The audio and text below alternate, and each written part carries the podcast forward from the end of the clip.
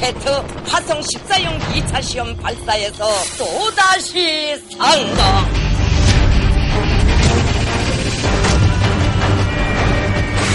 many other things. So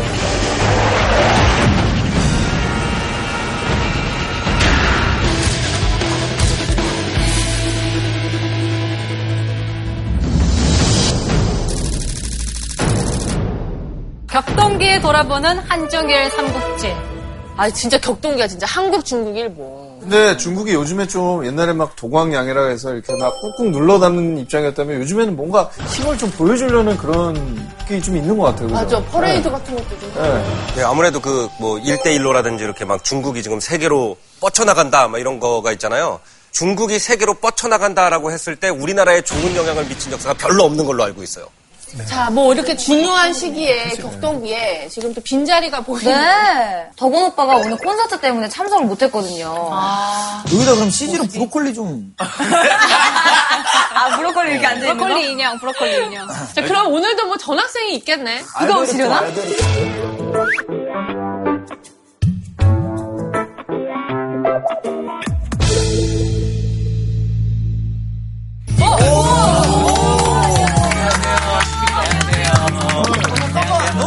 겼어! 아니, 저는 딱 봐도 젊은 피. 이분이 전 누군지 단번에 알겠어요. 진짜 요즘 인기 몰이를 하고 계신 인기 탤런트 노영학 씨인데 그래도 또 모르는 분들이 있을 수 네. 있으니까 본인 소개를 직접 좀 해주세요. 네, 배우 노영학이라고 하고요. 음, 어렸을 때부터 연기를 시작해서 올해 16년 차. 주로 보통 사극에 나왔는데, 아, 여러분들이 아실 만한 게, 삼국시대 시대 때는 의자왕. 그다음에 김유리 씨. 의자왕? 어? 의자왕 어울린다. 같은 배역이에요. 예, 예, 예. 그다음에 의자왕 조선 어울리죠. 시대로 넘어와서는 왕을 조금 많이 했어요.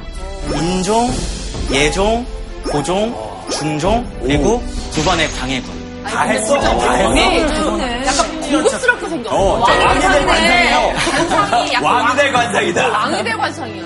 네, 그래가지고 그 역사를 잘 알지는 못하는데 연기를 많이 하면서 역사에 많은 관심을 가지게 됐었거든요. 그래가지고 오늘 이제 많은 선배님들과 함께 열심히 역사에 대해서 배워보고 싶습니다. 아, 근데 궁금한 게 의자왕 같은 거를 맡을 때는 따로 오디션을 뭘 보는 게 있나요? 뭐 의자왕에 적합한 사람이다 이런 거를. 혹시 뭐 고등학교 때부터 삼천국녀 뭐 이런 무슨 소리야? 아니, 가만히 보니까 또 굉장히 뺀질뺀질한 게. 근데 사실 저도 그런 이미지인 줄 알았어요. 근데 사실 의장이 사실 그런 이미지가 아닙니다. 왜곡된 역사만. 네, 삼천국녀 자체가 사실 말이 안 되는 팩트였다고 하더라고요. 의학적으로도 한 남자가 3천 명이랑 그렇게 말하는 불가능하지 않을까. 그러니까 왕이죠. 딘딘도 이제 왕 오디션 이런 거 있으면 할 거야? 전 4시. 4시? 아이고요. 갑시다. 오늘 뭐 그래서 어떻게 시작하는 건가요? 감독님 오늘 어떻게 시작하면 됩니까?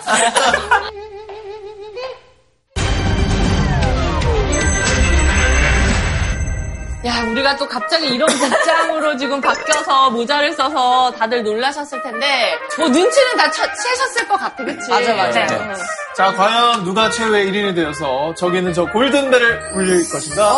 네, 다 함께 외쳐볼까요? 도전! 아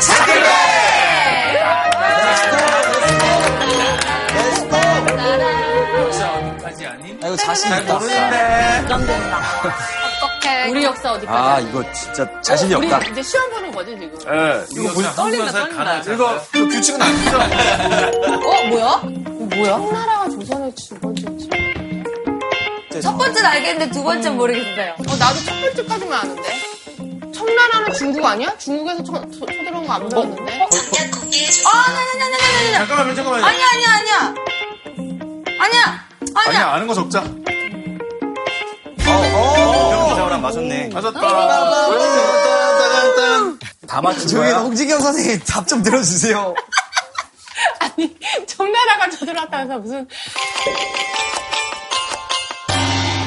진짜 이제부터 그냥 안 웃겨도 되지? 어, 잠깐 나 진짜 안 웃긴다. 나 이거 알아. 어. 나 이거 배웠어.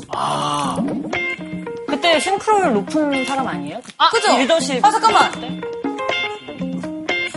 난 적었다. 어, 잠깐만. 이, 이름을, 알아, 잠깐만. 알아. 아, 뭐지? 잠깐만. 아, 아, 아이고. 아, 아니야, 아니야, 하지 마. 왜 이렇게 빨리 해? 자,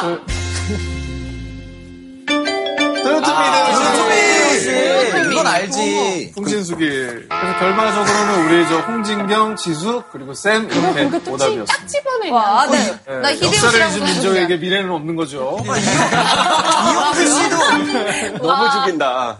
난 진짜 이- 나는 내 이거는 진짜 이거는 내 모르겠다. 문제가 아닌 것 같아. 이거는 주입식 교육의 폐단이야.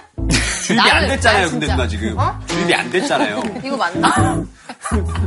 주입이 전혀 안 됐는데. 야, 나는 정말 얘보다 더 밉다 오늘. 아, 죄송합니다. 진짜. 하나만 맞추자 하나만. 이거는- 이거는 알겠다. 일본의 주요 무기였던 조총을 일본에 전한 나라는 어디냐고? 어, 나 이건 느낌 와.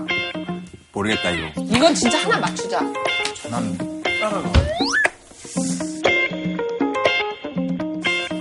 어, 야, 누가 더 너는? 왜 네가 쓴 게 답이라고 생각하니? 야, 그것도 교만이다. 어? 야, 조총을 그 나라만 줬겠냐? 다른 나라도 줬을 수 있어. 누가 그거 보여달래? 보여달라면 나는데 이거는 되게 모르는 거 아니야? 되게 짜증나죠? 되게 짜증나죠? 난 되게 당당하게 짜증나죠? 내 답을 쓸 거야. 어? 포르투갈. 아직 몰라. 아직 총기, 몰라. 야, 총기는 아메리카죠, 아메리카. 포르투갈, 아, 포르투갈. 포르투갈 맞죠? 네덜란드도 줬는데 조총.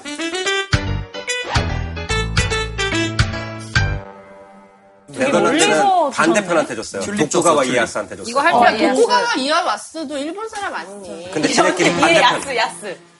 지네끼리 반대편. 야, 니네 진짜 오늘 그건 혼나볼래? 아니요. 아니요. 막부 체제.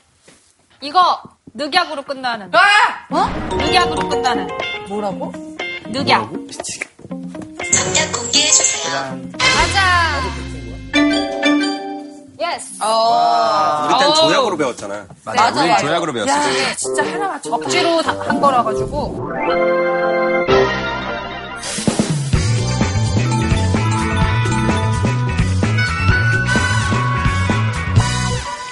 그냥 울리면 되나요? 네. 야, 근데 진짜 연기하자.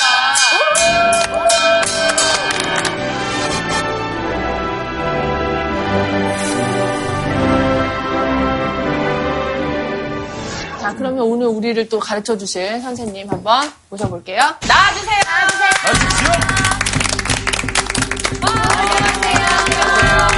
네, 여러분 반갑습니다.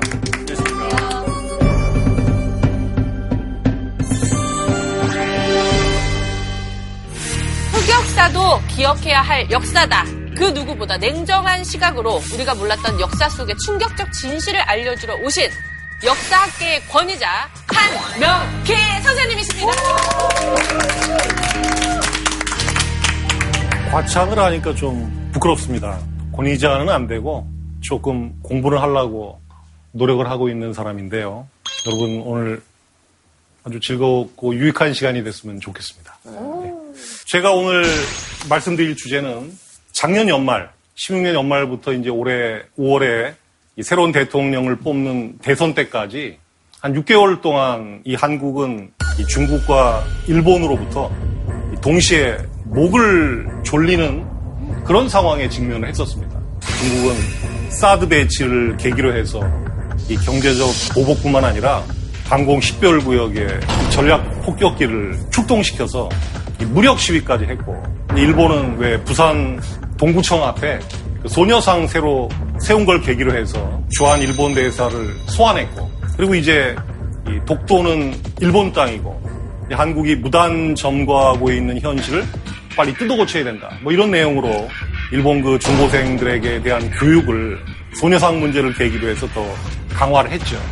그리고 이제 이 동아시아의 기존의 패권 국가인 미국이 그런 그 중국과 일본의 한국에 대한 압력을 좀 조정해 줄 걸로 기대할 수밖에 없는데 트럼프라는 사람은 사실 지금도 많은 사람들이 우려하고 있듯이 어디로 튈지 모를 정도로 이 불확실함을 너무 많이 보여줬기 때문에 이 미국의 리더십으로 과연 한국에게 가해지는 중국과 일본의 압력을 견제할 수 있을까? 뭐 여기에 대해서도 상당히 우려하는 상황이 벌어진 거죠. 그래서 오늘은 이 중국과 일본의 압박을 염두에 두면서 이제 역사적으로 본 한중일 삼국지라고 하는 주제로 해서 여러분들이랑 같이 한번 진행해 보려고 생각을 합니다. 그 여러분 잘 아시겠지만 이 과거 고대사, 중세사 이 시기를 거치면서 중국의 영향력을 이 붙어 있는 한반도는 거의 직격 상태로 받을 수밖에 없는 겁니다. 반면 일본은 저 바다를 통해서 피할 수도 있고 또 압력이나 어떤 것이 오더라도 그것을 좀 시간을 가지고 천천히 대응할 수 있는 여유가 있어요. 자, 한 가지 예를 들어보면요. 이 통일신라 시대 경주에 있는 황룡사라고 하는 절. 네. 근데 막상 요즘 황룡사에 가보세요. 그 황룡사는 다 불에 타버리고 주춧돌만 남아있고 그야말로 그 위로 스산한 바람만 불어요. 가을에 가면.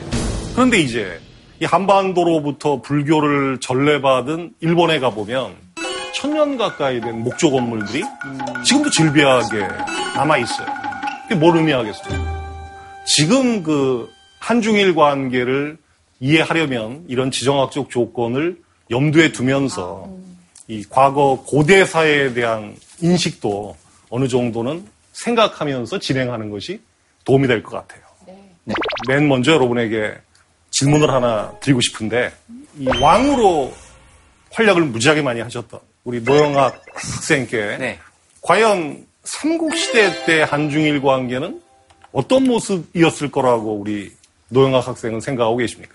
어찌됐든 간에 신라 백제 고구려가 서로 부흥기와 쇠퇴기를 가지면서 싸웠던 시기잖아요. 이제 중국과 일본은 그 사이에서 어, 어느 한쪽이 너무 커지는 그 힘을 좀 밸런스를 맞춰줄 수 있는 주춧돌이 되지 않았나라는 생각을 많이 해요. 나당연합군이라든지 나당연합군이 커지다 보니까 고구려랑 백제랑 이제 외랑 서로 연합을 구축해서 맞서게 되잖아요. 외교적으로 뭔가 서로 힘이 되고 도움이 되는 그 어려운 상황을 돌파할 수 있는 그런 서로가 기회 창이지 않았나라는 생각이 듭니다. 나랑 생각이 똑같아서 깜짝 놀랐어. 언니 마음을 읽은 거예요. 누나 마음을 읽었나 봐요. 그 여러분에게 다 질문 기회를 드리는 게 좋겠네요. 아니요? 아닙니까? 네, 괜찮습니다.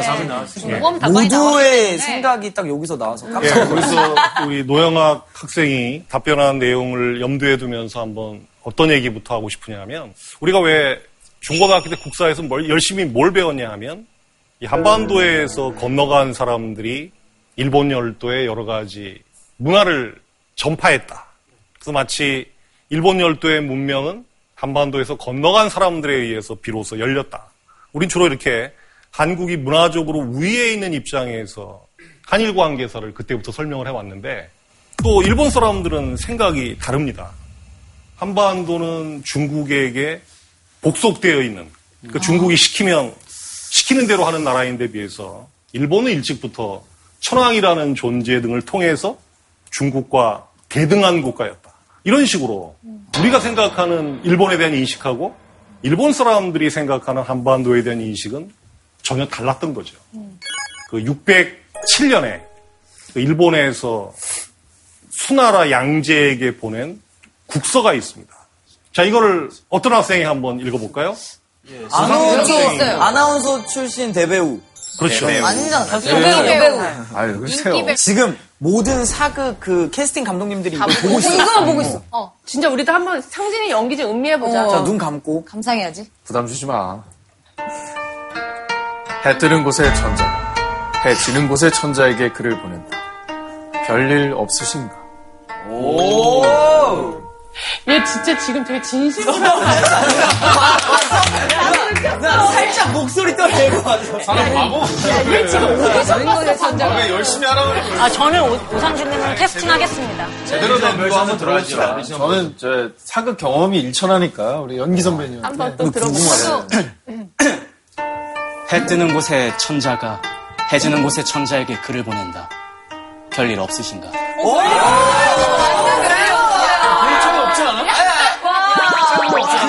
차이가 많았는데. 말투에 여유가 있어. 힘이 막, 막 챙기는데. 피자 한 번만 시켜주면 안 돼요? 피자 고백 같은데? 콤비네이션 피자 하나랑 double crust 피자 하나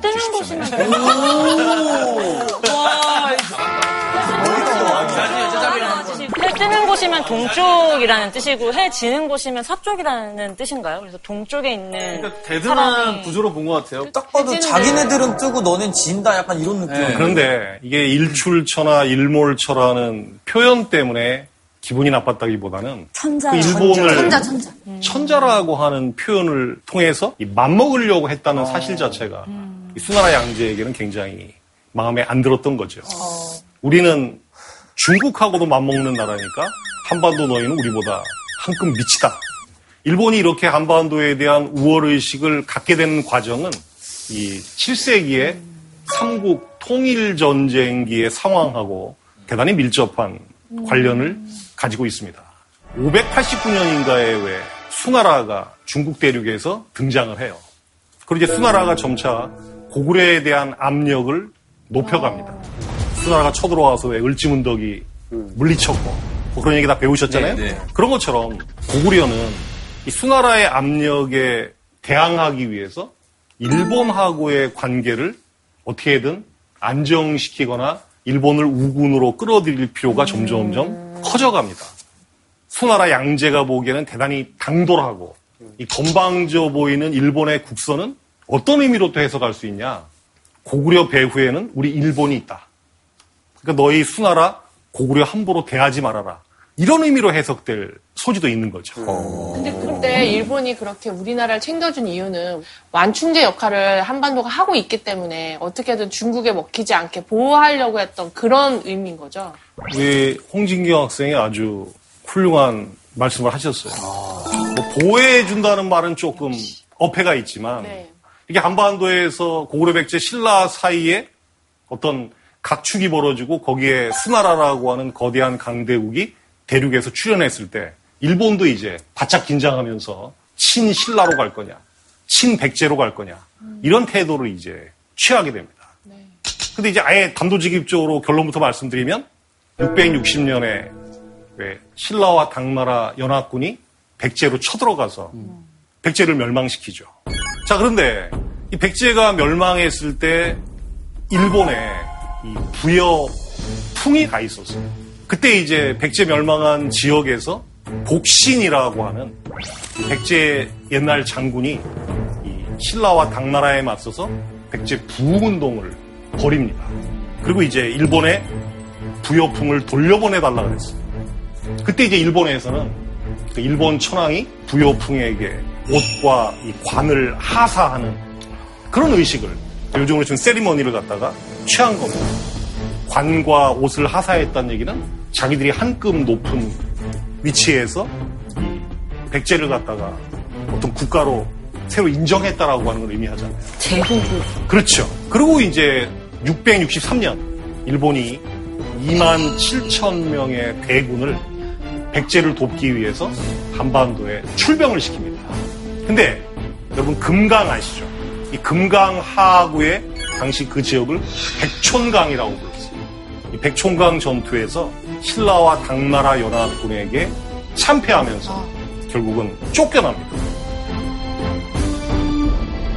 근데 일본 사람들은 이걸 어떻게 인식을 하냐면 우리가 한반도에 갖고 있던 영향력이 663년에 백총강 전투에서 패배해서 물러나면서 완전히 사라졌다. 이렇게 인식을 하고 또 자기들이 왜 군대를 보내서 당나라하고 신라에게 맞섰으니까 자기들에게 보복 공격을 해오지 않을까 이런 두려움 때문에 오늘날 그 큐슈 일대에다가 성을 막 쌓습니다. 당나라나 신라 군대가 쳐들어왔을 경우를 상정해서 이 백제계 유민들을 그성 쌓는데 동원했다는 이야기도 있죠. 근데 그 다음에 이제 어떤 일이 있습니까? 668년 백제 망한 지 8년 뒤에 이번에는 신라와 당나라 연합군이 고구려를 멸망시키잖아요. 그러니까 어쩌면 신라는 당나라를 끌어들여서 삼국 통일에 성공을 한 셈인데 근데 그 다음에 또 당나라가 마음이 달라지죠. 신라도 완전히 당나라에게 복속시켜야 되겠다. 그래서 신라를 시체말로 집어삼키려고 덤비는 거예요. 그럼 생각해 보세요. 신라가 당나라하고 대결하는 상황으로 가게 되면 신라에 대한 태도가 거꾸로 대단히 고압적일 수밖에 없어요. 근데 이제 그 다음 또 반전이 이루어지지 않습니까? 676년에 신라가 마침내 당나 세력을 몰아내는데 그러면 이제 그 당시 신라는 일본에 대해서 저자세를 취할 필요가 있을까요, 없을까요? 없죠. 없죠.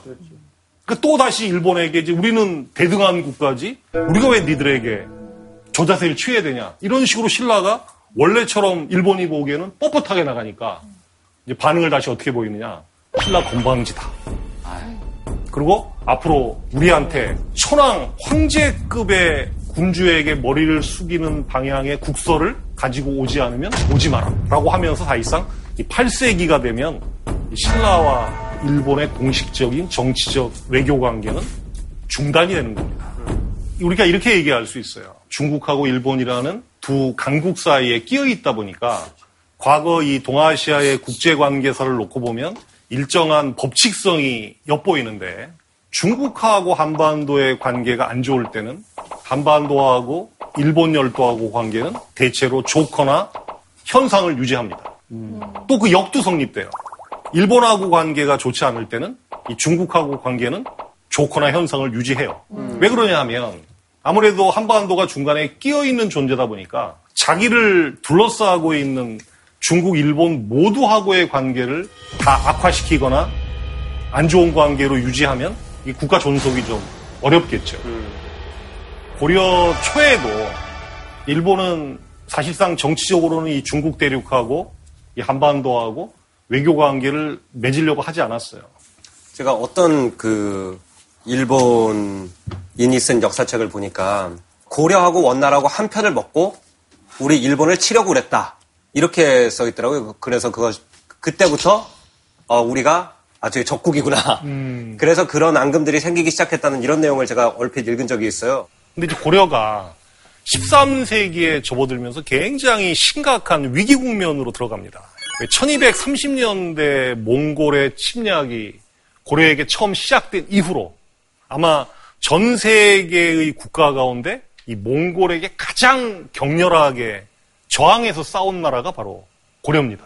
바로 그 시간이 어쩌면 일본으로 향할 수 있는 그 몽골 원나라의 압력을 고려가 온몸으로 막아준 거나 마찬가지예요. 근데 이제 문제는 몽골군의 침략이 있을 때마다 도마 위에 고기 신세가 될 정도로 아주 처절하게 약탈당하고 끌려가고 죽거나 하거든요.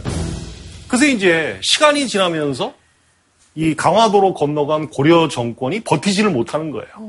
그래서 이제 1270년이 되면 이 고려 정부가 육지로 돌아오기로 결정을 합니다.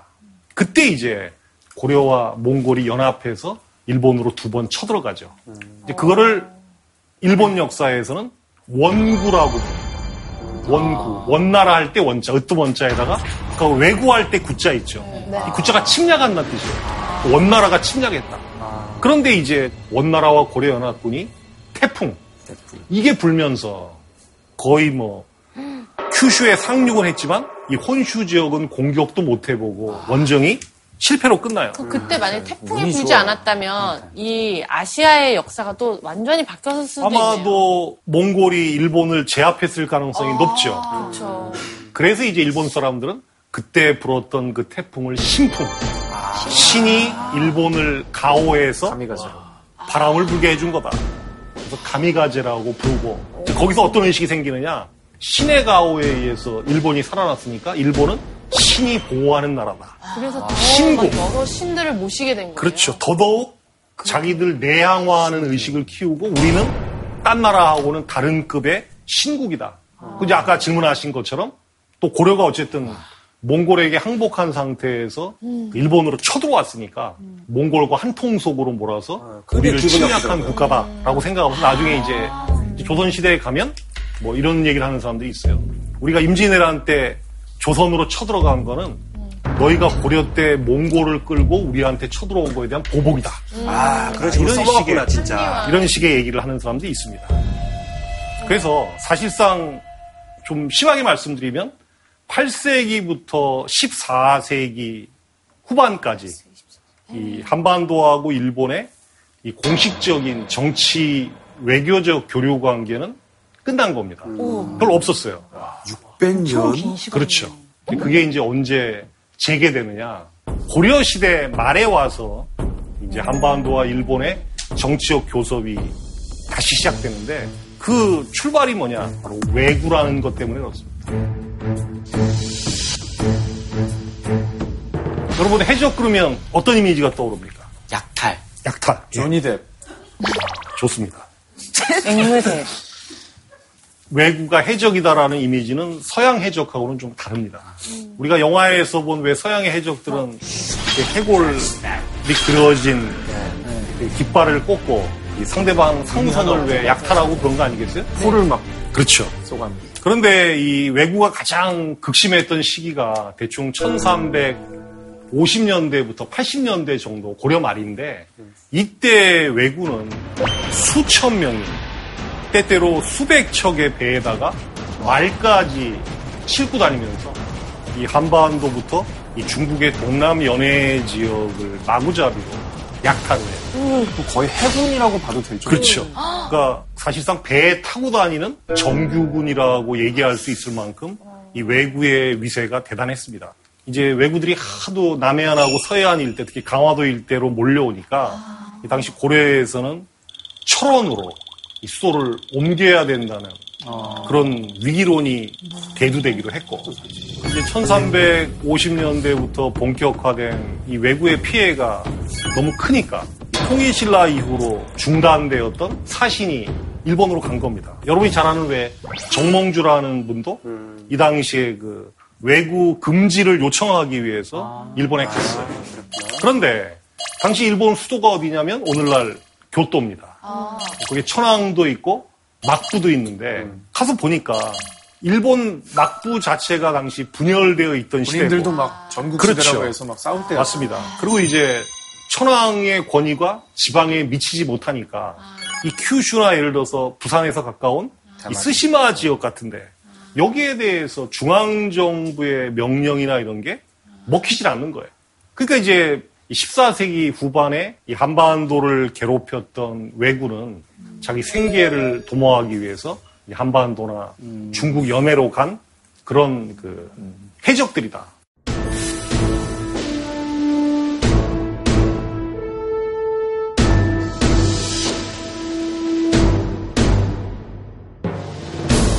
자, 그 다음에 이제 또 하나 우리가 잊으면 안 되고 한번 생각해 봐야 될 게 뭐냐. 무력만 가지고는 이 왜구를 중지시킬 수 없다는 판단을 하게 돼요. 그래서 그 다음에는 이제 조선 정부가 대체로 어떤 방향으로 가냐면 그대로 내버려 두면 먹고 살기 어려워서 왜구가 될 만한 자들에게 네. 조선이 미리 경제적 기반을 제공하면 저놈들이 외구짓을 안 하지 않겠냐. 이제 이런 판단에 따라서 포용 정책을 써요. 그래서 이제 삼포라고 하는 지역, 그러니까 울산, 웅천, 부산 이 지역에 일본인들의 거주를 허용하고 토지를 나눠주고 가재 도구를 주고 결혼을 알선하고 심지어는 조선에 와서 복종을 맹세하는 사람에게는 벼슬을 주기까지. 되게 위험한 생각 아닌가요? 어떻게 되면은 적자 느낌 아닌가? 어찌됐든 간에 적국이었는데 그런 선택을 어떻게 할 수 있었나요? 근데 어떻게 보면 또 현명한 정책일 수도 있, 글쎄요. 그러니까 이제 들어요. 외구가 와서 끼치는 약탈이나 인명살상의 피해보다는 네. 그런 식으로 포용을 해서 경제적 기반을 마련해 주는 것이 평화를 유지하는데 도움이 된다. 또 그리고 이제 조선 정부는 이 대마도나 이런 일본 측에 대해서 자기가 우월하다는 의식을 또 가지고 있으니까 이제 그런 식의 포용 정책을 취하면서 벼슬 같은 걸 주게 되면 또 조선이 좀 대국인 것처럼 행세할 수 있는 여지도 있는 거 아니겠어요? 예. 그렇게 했을 때 일본에서는 어떤 반응을 보였는지 자기 나라 국민을 데려가는 건데 여러분 대마도 가보셨어요? 아니요. 부산에서 배 타면은 금방 가잖아요. 근데 그 대마도 가서 그 대마도의 그 맨 꼭대기 산에 올라가서 이제 섬 전체를 이렇게 내려다보는 조망할 수 있는 전망대가 있습니다. 거기 딱 내려가서 이제 아소만이라는 데를 이렇게 내려다 보면 처음 가보는 사람도 어떤 생각이 드냐면 아, 이 섬은 해적질 말고는 먹고 살 방법이 없겠구나. 라는 생각이 들어요. 그래서 농토는, 농토는 보이지 않고, 그 다음에 숲은 굉장히 우거진 데다가 많이 굉장히 발달해서 이 배를 숨겨놓기가 너무너무 좋은 거예요. 좀 최적화되어 있는 그렇죠. 그래서 일찍부터 이제 조선 쪽에 와서 해적질을 하던가 조선에서 물자나 양곡을 공급받아야 되는데 이제 조선 정부가 회유책 방향으로 돌아가니까 대마도나 일본 서부 지역 사람들 중에는 조선을 낙토, 유토피아라고 생각하는 사람들이 있는 거예요. 그러니까 무슨 얘기냐? 와서 땅 주죠. 집 주죠. 어. 거주 허용하죠. 완전 기회. 또 거기에 그렇죠. 코리안 상업, 드림. 무역 허용하니까 코리안 드림. 코리안 드림이네. 근데 이제 이 일본인들이 오랫동안 이렇게 한반도에 건너와서 거기에 상주하면서 살다 보니까 조선 사람들하고 접촉도 잦아질 거 아닙니까? 그죠. 하고 뭐 그렇죠. 낳고. 그러면 이제 말이 자연스럽게 유창해질 거고 네. 조선어를 배우게 되니까 이게 어떤 부작용이 생기냐면 이 서울을 자주 왕래했던 이 외인들 중에는 서울에서 부산 쪽으로 왔다 갔다를 수십 번씩 하다 보면 이 지리 정보를 다 알게 될 거예요. 문경세제도 넘어가게 되고. 어, 우리 그러니까 이제- 술을 다 들키고 있네. 그렇죠. 그러니까 이제 어떤 문제가 생기냐. 사실상 스파이라고 할 수 있는 사람을 양성할 수 있는 우리가 기회를 준 만들었네. 거예요. 어. 그리고 이제 거기서 결정적인 거는 실제로 임진왜란이 일어났을 때 네. 그때 외관에 와 있던 일본인들이 바로 일본군을 이끌고 이 서울까지 오는데 일종의 요즘으로 치면 가이드 노릇을 하는 거예요. 많이 그러니까 이렇게 빨리 사람들인데 그렇게 돼버렸네요. 더군다나 1540년대부터 이 동중국해에서 있었던 변화가 일본으로 밀려옵니다. 1543년에 그 중국 선박 한 척이 마카오를 향해서 항해를 하다가 이게 마카오 상륙하기 직전에 갑자기 태풍이 불어와서 일본 큐슈 남쪽에 종자도라는 섬에 가서 이 중국 선박이 불시착을 해요. 이 선박에 타고 있던 사람 중에 포르투갈 장사꾼이 있었습니다. 이 장사꾼에 의해서 일본의 조총이 전해집니다. 제도도 있죠. 제주도도 있는데, 그죠? 그래서 이제 조총이 순식간에 일본 열도로 퍼져갑니다. 그래서 1543년에 들어온 조총이 일본에서 내란이 벌어지는 와중에 계속 품질이 업그레이드 됩니다. 그런데 일본 사람들은 조총이란 말을 쓰지 않고 그 만든 재질을 중시해서 철 포, 쇠로 만든 화포. 근데 이제 철포를 일본말로 읽으면 대뽀라고 읽어요. 대뽀. 아, 무대뽀? 그렇죠. 무대뽀란 말은 대뽀 없는 거.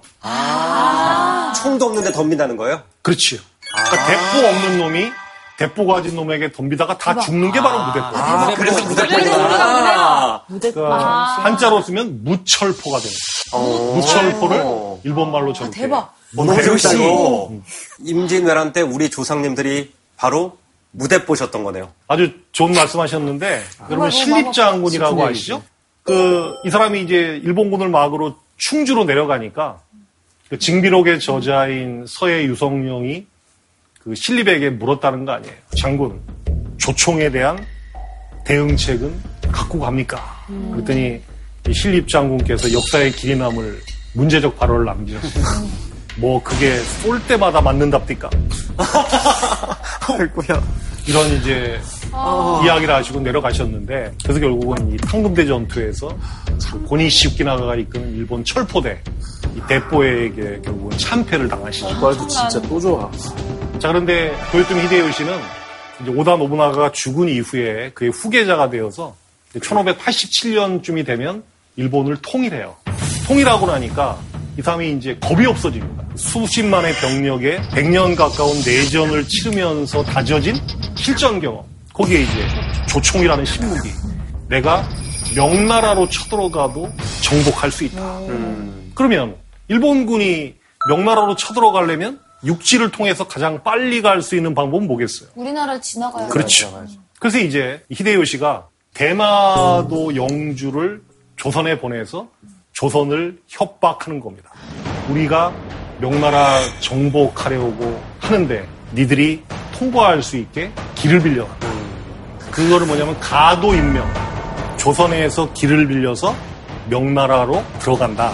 이거를 표방을 했는데 원래 히데요시는 그게 아니었어요. 대마도 영주한테 강조한 거는 우리가 명나라를 칠 테니까 조선이 앞잡이가 되라. 그런 정명향도라 그래요.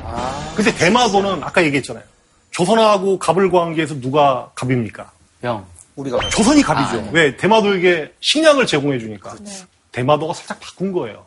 조선이 덜 기분 나쁘게 가이드 노릇하라는 걸 빼고 길을 열어라. 길을 빌려달라. 근데 이제 그 당시 조선은 지금하고 비슷하게 일본을 굉장히 우습게 알고 있었어요. 특히 그 16세기 후반에 조선 지식인들 중에는 일본을 저 동해 바다 끝에 있는 있어도 그만, 없어도 그만인 나라. 거만하네요. 예. 여러분 동해아시 모르지만 지금도 전 세계에서 일본 알기를 제일 우습게 하는 나라가 어디예요? 우리나라 죠. 그러니까 그런 DNA가 상당히 오래전부터 있었는데 그 근거가 뭐냐? 바로 조선은 중국 다음가는 혹은 거기에 버금가는 문명 국가다.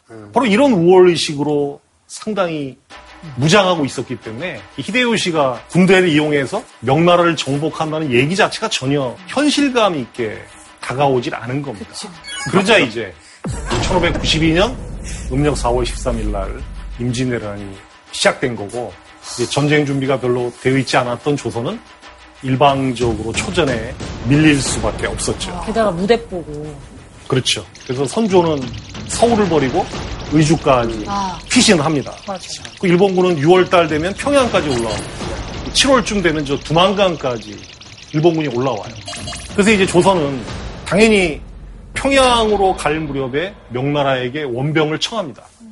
명나라 내부에서 어떤 괴소문이 도냐면 이거 군대 바로 보내면 안 됩니다. 왜? 일본하고 조선이 작당을 해서 아. 고구려의 고토인 만주를 집어삼키기 위해서 쇼를 하는 걸 수 있습니다.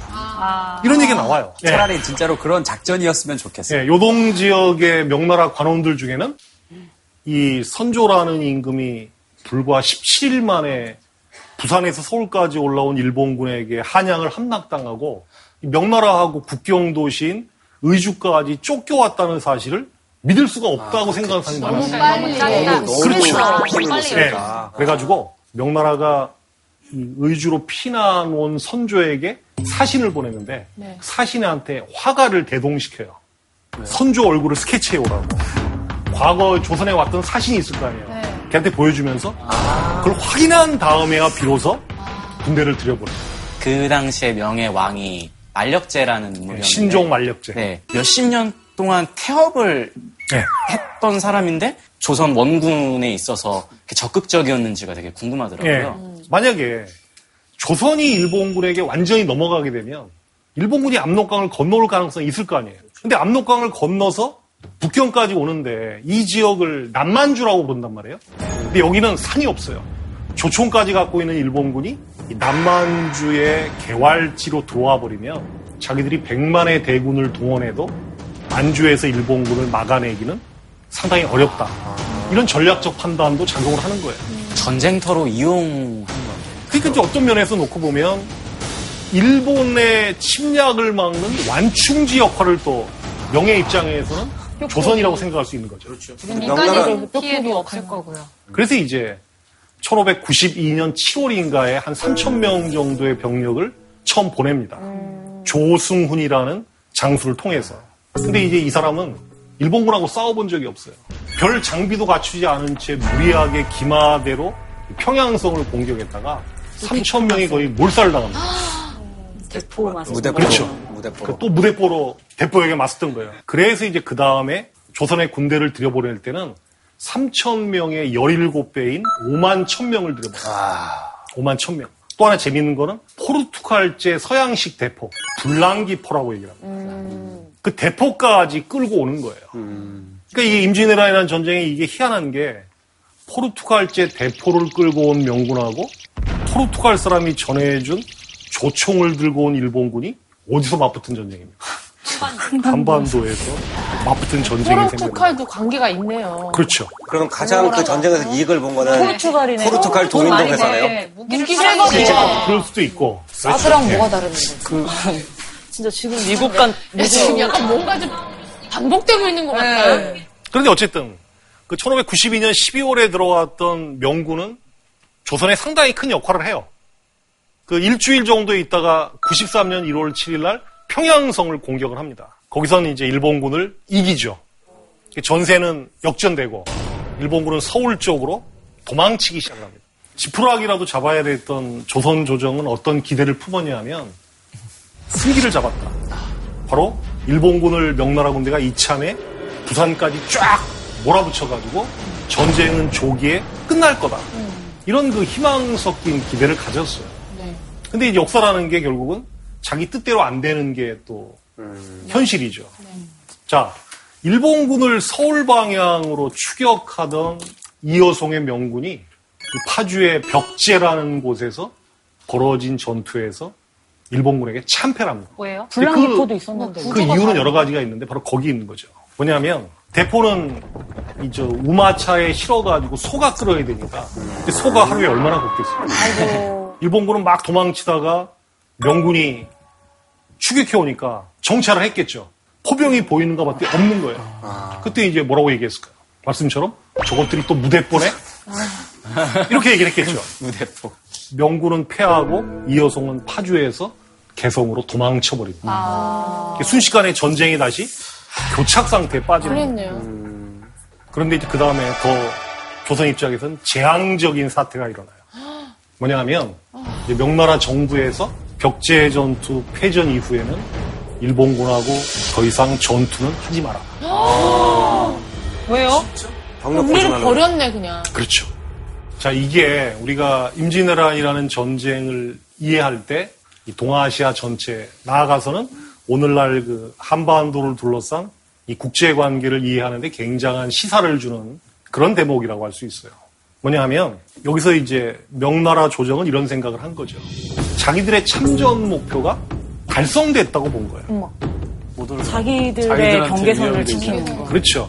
오랑캐끼리의 싸움에 우리가 끝까지 목숨 걸고 덤벼가지고 엄청난 인적, 물적 피해를 볼 필요는 없다. 바로 이런 판단이 근본적으로 이제 이 전투가 아니라 이 휴전 협상을 통해서 이제 전쟁을 끝내는 방향으로 이 전환을 가져오게 되는 겁니다. 자, 그러면 조선 정부나 신료들은 엄청난 충격을 받을 수밖에 없죠. 네. 그래서 이제 징비록이라는 책을 보면 유성룡이 이여송을 찾아갑니다. 제발 빨리 명군을 동원해서 일본군을 나라 밖으로 몰아내 주십시오. 그랬더니 이여송이 그 유성룡하고 호조 판서 무릎을 꿇리고 니들은 왜 우리한테 필요한 군량이나 군수물자는 제때 안 대주면서 대국 군대에게 싸우라고만 강요하느냐. 난 아무런 말도 못하고 눈물을 흘릴 수밖에 없었다. 여기서 유성룡이 느꼈던 치욕이나 굴욕감. 결국 모든 문제는 우리 스스로 해결할 수밖에 없는 게 내가만 현실이다. 바로 여기에 대한 인식을 너무 절절하게 했기 때문에 훗날 그가 이 징비록을 썼다고도 이야기를 할 수가 있어요. 근데 이제 당시 이미 전략적 차원에서 일본하고 전투를 중재하기로 결정했던 명나라는 바로 휴전 협상에 돌입을 해요. 그런데 이 명과 일본이 서로에게 내세운 조건은 그럴 여지가 없었어요. 자, 명나라는 도요토미 히데요시를 일본 국왕으로 승인해 주겠다. 이거 하나예요. 근데 필요 없잖아요, 일본 입장에서. 그렇죠. 이미 우리는 뭐. 근데 일본은 이런 생각을 했어요. 우리는 승전국이다. 우리가 요구하는 조건을 들어줘야 된다. 첫째, 명나라 황제의 딸을 일본 천황에게 후궁으로 줄 것. 후궁이요. 과한 이러다. 세다. 세죠. 둘째는 경상도, 전라도, 충청도, 경기도를 일본 영토로 넘겨줄 것. 셋째, 우리가 만약에 조선에서 완전히 철수하면 조선의 왕자 한 명, 대신 한 명을 감사 사절로 일본에 파견할 것. 여러분이 어이가 없어서 전부 침묵을 지키고 계십니다. 근데 여러분 어떤 조건을 수용할 수 있겠어요? 쳐들어온 놈들이 철수하면서 피해자에게 감사 사절을 보내라는 거는 이 나라가 망해도 받아들일 수 없는 거죠. 건달이지, 건달. 감사사절이에요. 감사사절. 그렇지. 명예 입장에서는 황당한 요구가 제1조. 그 명나라 협상 대표 심유경이가 명나라 황궁에 가서 저 황제님의 따님을 일본 천황의 후궁으로 보내라는데요. 얘기도 이 얘기를. 꺼내는 순간 어떻게 되겠어요? 목이 베이겠죠. 목 날라가지고. 너 지금 그거를 협상이라고 하느냐라고 목이 달아날 거예요. 이 양자가 타협의 여지가 없을 정도로 이 조건 차이가 나니까 이거를 섣불리 타결하기보다는 장기 과제로 설정을 해서 계속 시간을 끈 거예요. 그리고 그 협상 테이블에 우리는 올라가지도 못했던 거 아닙니까? 그 드릴게요. 조선은 일본에게 엄청난 피해를 봤으니까 자신들하고는 비교가 안 될 정도로 일본에 대한 원한과 적개심이 클 거란 말이에요. 맞아요. 그러니까 얘들을 만약에 협상 테이블에 앉히면 이 자기들이 전반적으로 구상하고 있는 이 협상 틀 자체가 흔들린다고 하니까 조선은 완전히 철저히 소외를 시킨 거예요. 그러니까 소외를 시키니까 조선은 이제 그 과정에서 영토를 넘겨주는 거 아니냐. 이런 공포심에 휩싸일 수밖에 없어요. 잠정적으로 1593년 4월에 이 양쪽 협상 대표가 어떻게 합의를 하냐면 서울 부근 일본군을 경상도로 이동시키는 철수예요. 그러면서 장기 협상에 대비한다 이거죠. 그리고 명나라도 필요한 병력만 남기고 남쪽으로 일부 병력을 내려보내고 요동으로 철수한다. 근데 실제로는 이 도요토미 히데요시가 죽는 1598년까지 일본군은 부산하고 울산 사이에 성을 쌓고 거기서 지금 표준말이 된 말 개기는 거예요. 아이고. 뭐 하냐? 조선 사람들 잡아서 끌고 가고 또 울산 같은 데에 있는 일본군들은 뭐 경주나 이런 내륙 지역에 들어가서 뭐 불국사 같은 데 습격해서 각종 문화재 약탈해 가거나 또 명군은 어떻게 되느냐? 이 자들이 남의 나라에 원군이랍시고 들어와서 싸움은 하지 않고 적군하고 대치만 하면 이 막사에서 하루 종일 있을 거 아니에요. 그럼 뭐 생각하겠어요? 여자 생 오늘 낮에 우물가에서 본 순이 얼굴이 예쁘던데. 바로 이 조선 여성들이나 민간인들에 대한 민폐가 가장 극심해지는 게 바로 이 명과 일본이 싸움을 포기하고 부산 일대에서 대치하고 있을 때. 더 기가 막힌 일은 자 일본군이 남쪽으로 내려가려면 저 충주에서 남한강을 건너야 돼.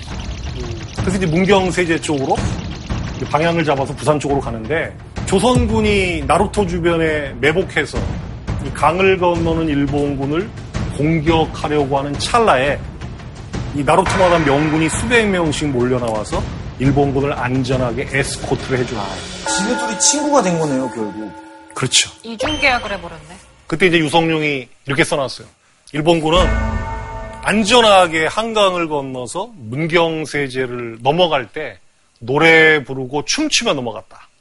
조선 사람들에게 경고를 알리고 서들어온 일본 애들보다 명나라가 더 얄밉네요. 하는 짓이. 선조가 오죽 답답했으면 저 명나라 군대로 하여금 이 원수 같은 일본군하고 싸우게 만들 수 있는 방법이 뭘까? 네네네. 그렇죠. 차라리 내가 일본에게 항복해버릴까? 음, 아.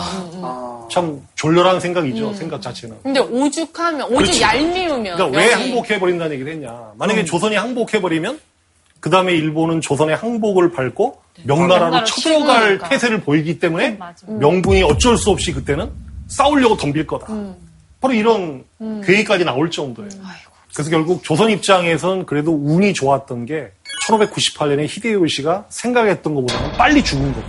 아마 히데요시가 더 늦게 죽고 조선이 싸움을 포기한 두 나라 군대 사이에 끼어가지고 몇 년 더 있었다고 하면 아마 내부적으로 붕괴됐을 가능성도 배제할 수 없는 어. 그래서 바로 이 임진왜란이란 전쟁은 조일 전쟁으로 시작이 됐지만 이게 엉뚱하게도 1593년 벽제 전투 패전 이후에는 사실상 중일 전쟁인 성격이 굉장히 강한 방향으로 바뀌어간 거죠.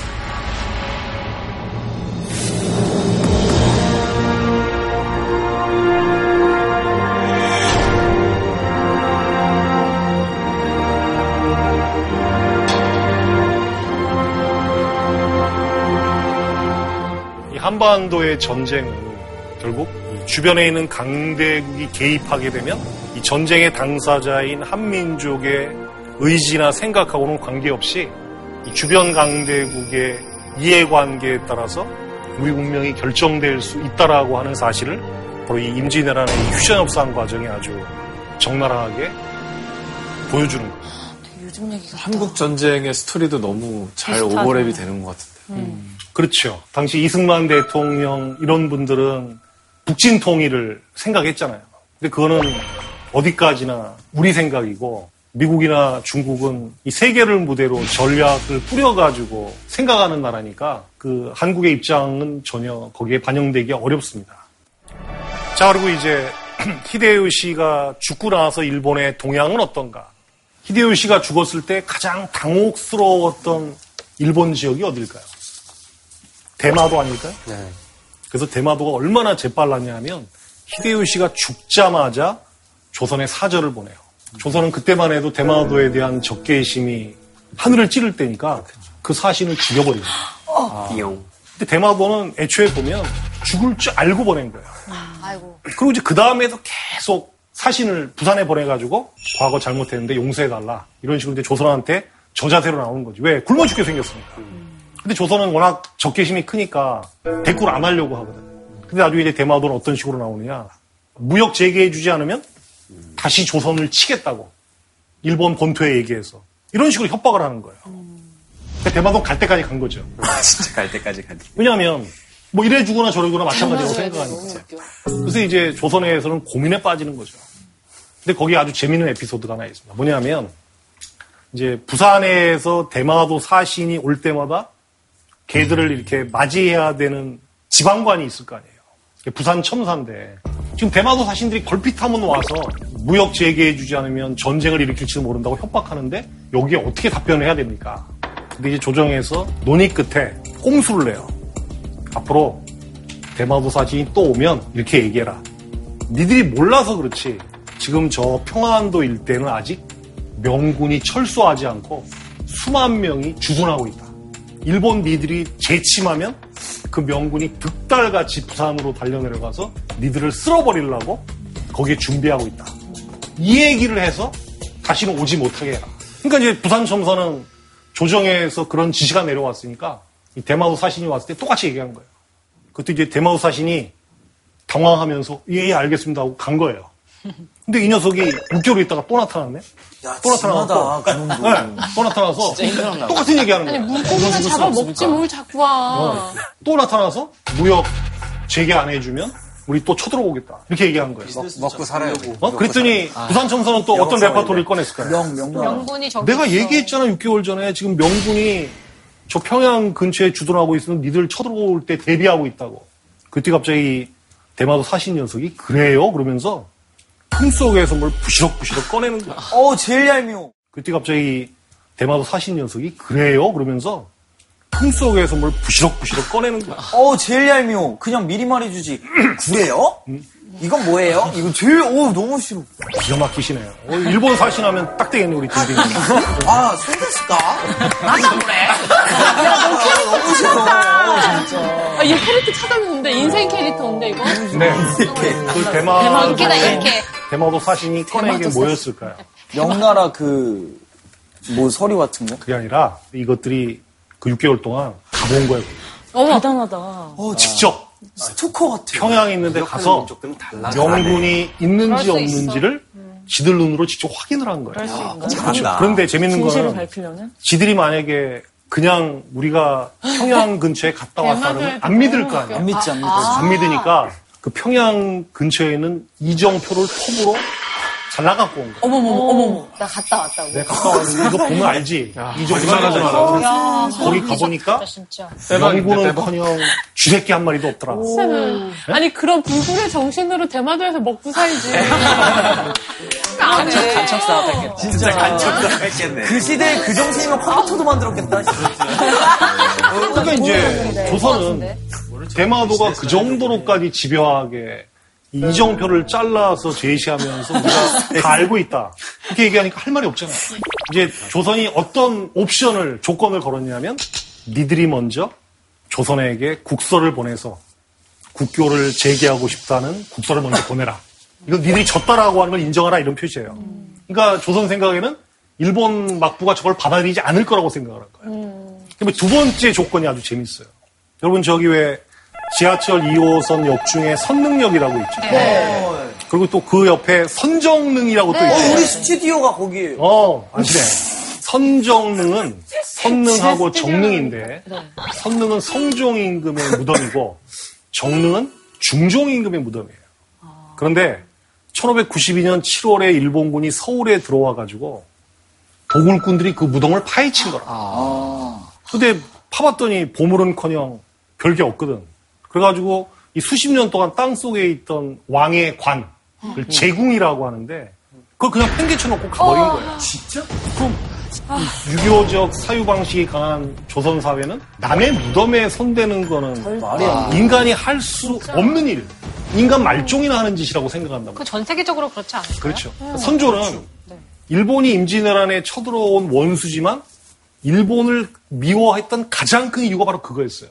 그게 얼마나 치욕감을 느꼈겠어요. 그래가지고 임진왜란 때 선정능을 파헤친 놈을 잡아보내라.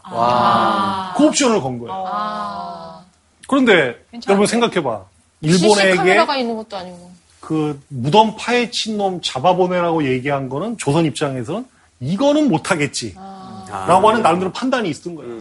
셀 파일 아, 안 해주려고 협상. 그렇죠. 그렇죠. 그런 거예요. 그런데 이 유들유들한 대마도는 두 조건을 다 충족시켜줘요. 뭐야? 아니, 얘는 대만도 범죄자 같은 놈 한명 잡아. 그 당시 일본 본토?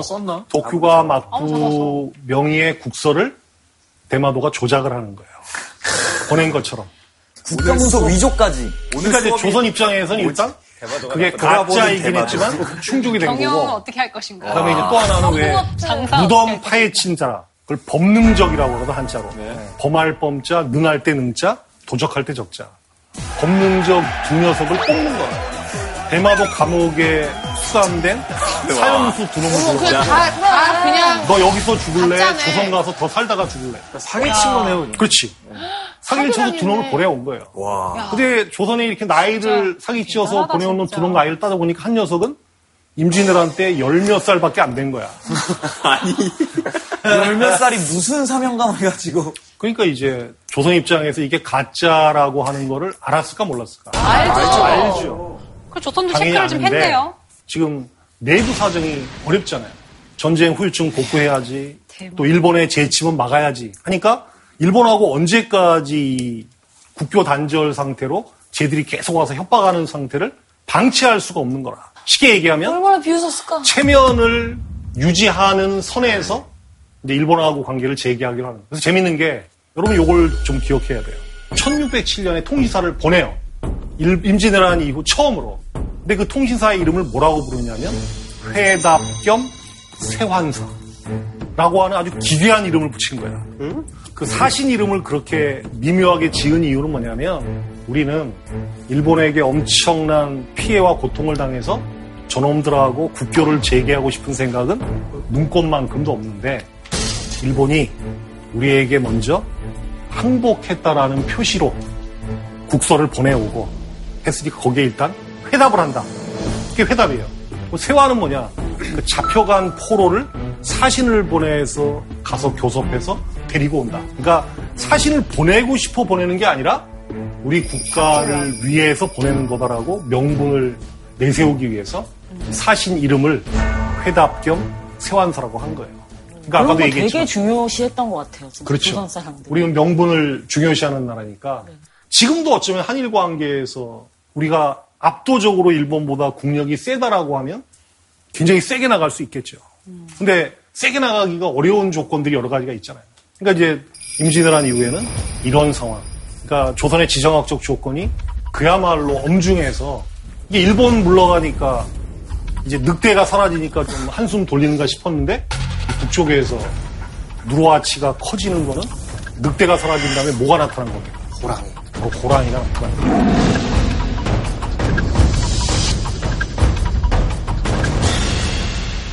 1636년에 병자호란이라는 전쟁을 또 우리가 겪었고 또 그 뒤로부터 수백 년이 지난 20세기 초에는 또 강제 병합에 의해서 일본에게 식민지가 됐어요. 그래서 이제 이런 상황에서 우리가 오늘 임진왜란을 돌아볼 때 어떤 생각을 또 한번 해볼 필요가 있냐. 계속 얘기가 언급됐던 인물 중에 유성룡이라고 있잖아요. 유성룡이 징비록을 쓰게 된 계기가 제가 볼 때는 자위 능력이 없는 약소국의 재상으로서 느꼈던 그 서름과 비참함이 이 후손들에게는 다시는 그 재발하지 않도록 그 경고성 그 유언 비슷하게 회고록이자 비망록으로 쓴 책이 바로 징비록이에요. 근데 우리가 한번 짚고 넘어갈 건 뭐냐면 이 징비록 할 때 징비라는 말이 과거의 잘못을 잘 돌아봐서 미래에 대비하라. 소 잃고 나서도 외양간은 고쳐야 된다. 뭐 이런 메시지가 이 징비록이 전하려고 하는 가장 큰 그 화두라고 봐요. 근데 이제 아쉬운 점은 그 외란이 끝나고 나서 조선이 이 징비 정신을 별로 잘 계승하지 못했다는 점입니다. 이 징비록이라는 책이 그렇게 중요한 내용과 화두를 담고 있음에도 불구하고 그 외란 이후에 조선 사람들은 징비록을 거의 읽질 않았던 것 같아요. 자, 그런데 아주 재밌는 사실은 타신 일행이 1712년에 오사카를 지나가다가 오사카의 그 번화한 상업지구 난전에서 이 징비록을 잔뜩 쌓아놓고 팔고 있는 장면을 우연히 목격을 한 거라. 사신 일행이. 그러니까 이 사람들이 얼마나 충격을 받았겠어요. 이 조선에서는 이미 존재감 자체가 사라진 이 징비록이라는 책을 가해자인 일본이 가져다가 책으로 만들어서 지들끼리 출판해서 읽고 있다. 충격적이죠. 소놓고 뭐 외양간 고치는 것도 아니고 뭐 외양간 다시 망가뜨린 거죠. 진짜 멋있게 일본이 징비록을 쓰게 하자 이래야 되는. 그렇죠. 역시 대마도 사시는 그러니까 이제 우리가 어떤 어떤 생각을 할 수 있냐면 그 외란 이후에 아주 그 해프닝 같은 상황을 거쳐서 국교를 재개하는 것도 그렇고 그 이후에 이제 침략을 받는 것도 그렇고 또 최근에 그 위안부 협상에서도 우리가 기대에 못 미치는 그런 결과를 얻었던 것도 그렇고 이 한일 간의 어떤 외교적 현안이 생길 때마다 거의 우리가 일방적으로 일본에게 밀려왔던 이유 중에 하나가 이 과거를 기억하고 현실을 철저하게 분석하고 미래에 대비하는 이른바 징비 정신이 어쩌면 일본보다 좀 모자란 게 아니냐. 그래서 이런 결과가 빚어진 게 아니냐. 이런 반성을 우리는 이 외란을 이해하면서 한번 꼭 해볼 필요가 있지 않나.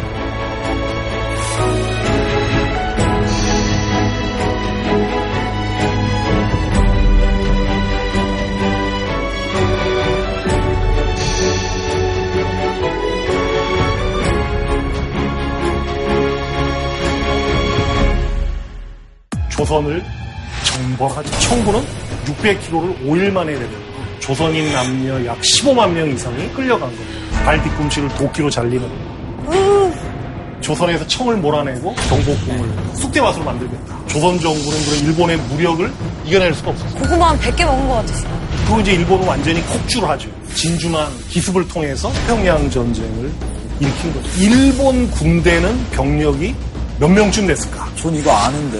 알아요? 네. 어디서 컨닝을 했어요? 야, 왜 진딘이 알면 컨닝했다고 어, 그 알아. 생각해. 죄송한데. 제일 깡이에요? 6.25 전쟁으로 이제 한반도는 철저하게 망가지는데 일본은 다시 이웃나라의 핏값을 토대로 해서 부활의 길로 접어듭니다.